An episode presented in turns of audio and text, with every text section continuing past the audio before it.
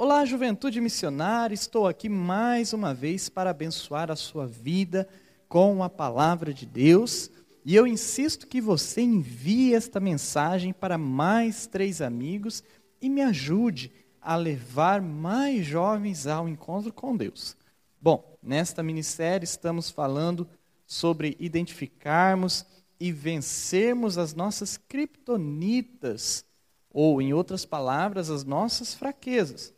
Ouvimos na mensagem anterior que devemos observar qual é a maior atração de nossos olhos e qual a nossa maior diferença com Jesus, pois nestes pontos podem habitar criptonitas.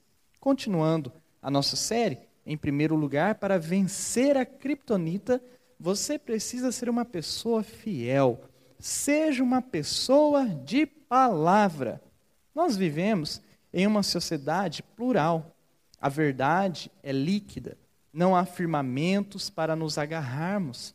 As pessoas entram em relacionamentos e saem de relacionamentos como se fossem um parque de diversão ou um shopping. Nós, jovens cristãos, devemos ir contra esta ideia do mundo e sermos compromissados com Deus. A falta de fidelidade ela é uma criptonita em nossas vidas. Para ilustrar isso, eu quero contar algo que ouvi em um jornal recentemente. A reportagem dizia que hoje em dia a média das pessoas que trabalham em empresas é de dois anos apenas. Ou seja, as pessoas estão cada vez mais volúveis. Quando não mantemos a nossa palavra diante de Deus, passamos a ser jovens de aventuras. É por isso que hoje em dia há muita rotatividade nas igrejas. Pessoas que vão à igreja um dia, em uma semana, na outra não vão mais, porque para elas o reino de Deus não faz parte de uma gama de fidelidade. Por esta razão, devemos manter os nossos compromissos com Deus.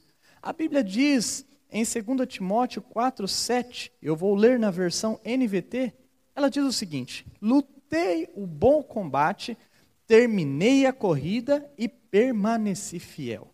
A nossa vida deve ser uma luta constante contra a infidelidade. O nosso coração precisa estar alicerçado em Deus, como diz neste texto, lutando o bom combate, terminando a corrida, permanecendo fiel. Devemos permanecer fiéis para com as palavras que dizemos para Cristo, aqui em nossa mocidade. Em Salmo 119, no verso 11, lemos o seguinte, também na versão NVT: Guardei tua palavra em meu coração para não pecar contra ti. Preste atenção, juventude missionária, você que está aqui comigo, escutando esta palavra. Guardei tua palavra em meu coração para não pecar contra ti. Será que existe no teu coração a palavra de Deus? Será que você tem guardado com alegria, com amor, aquilo que Deus tem ensinado a você? Toda vez que nós não somos fiéis, toda vez que nós somos infiéis a Deus, isso se torna uma criptonita em nossas vidas. Isso nos torna vulneráveis, frágeis, juventude missionária. Toda vez que a palavra de Deus ganhar o seu coração e você começar a agir com ela, você irá vencer a criptonita. Seja então uma pessoa da palavra, uma pessoa da Bíblia, e não uma pessoa de meia palavra, pois Deus requer 100% do nosso coração e não permite que aquele 1% seja fora da sua vontade. Em segundo lugar, para vencer a criptonita, você deve tomar cuidado com os ídolos. Não adore os ídolos modernos. Popularmente conhecemos os ídolos como deuses de madeira, metal e pedra. Imaginamos que eles são feitos por mãos humanas, porém, eu preciso dizer que os ídolos modernos são feitos nas mentes e não com as mãos. É na mente que criamos e fazemos deuses para adorar. E por qual motivo fazemos isso? Fazemos ídolos para que o nosso anseio pelo que é prazeroso seja satisfeito. Mas apesar disso ser verdade nessa geração, nós sabemos que é só em Jesus que encontramos conforto para a alma e não nos ídolos. Os ídolos modernos nos levam para longe de Deus, criam uma inimizade com o divino, nos tornam inimigos da igreja e nos faz desprezar todas as leis de Cristo. Os ídolos modernos, ao invés de materiais, são abstratos, egoístas, enganosos. E somos facilmente conduzidos por estes espíritos que nos levam à luxúria, vícios, gula, avareza, ira, inveja, preguiça e soberba. Fazemos de nossas mentes templos para deuses modernos. O resultado de tudo isso é uma criptonita chamada pecado. Juventude missionária. Não podemos nos dobrar aos deuses modernos, mas é necessário fazer uma reflexão de como estamos nos portando diante daquilo que a sociedade selvagem nos oferece em suas vitrines. Hoje, os nossos templos pagãos são as grandes lojas, marcas, séries, modelos, estrelas, conquistas e fama. Todo cuidado é pouco, pois podemos ser crentes idólatras. Parece contraditório, mas é possível em um mundo tão diferente como este que estamos vivendo agora. Eu peço então que você observe a sua vida. Olhe para ela. Veja se há algum ídolo moderno em seu coração ou se você é uma pessoa de palavra, retire esta criptonita de sua vida. Esforce-se para fazer de Deus a sua única fonte de satisfação e não tente encontrar nesses ídolos modernos a tua satisfação, o teu prazer. Pense no que está escrito lá em Isaías capítulo 2, no verso 17 e 18, na versão NVT. O orgulho humano será humilhado. A arrogância humana será rebaixada. Somente o Senhor será exaltado naquele dia de julgamento.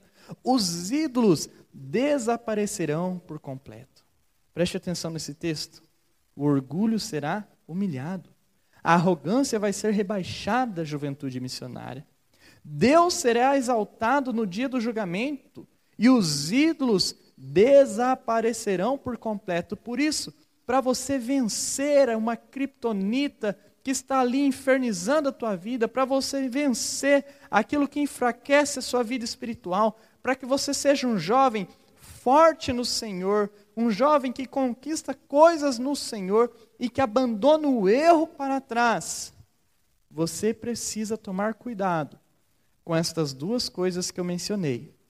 A primeira você precisa ser um homem de palavra, uma mulher de palavra. Honre o teu compromisso com Deus. Honre o teu compromisso com a igreja de Jesus. Honre quando você disse para Cristo: Sim, eu quero viver contigo. Honre esta tua palavra. Não seja uma pessoa de meia palavra. E em segundo lugar, você precisa olhar para você e verificar se não há ídolos modernos não os ídolos de metais, nem de madeiras, mas os ídolos que este mundo nos criou e colocou dentro de nós.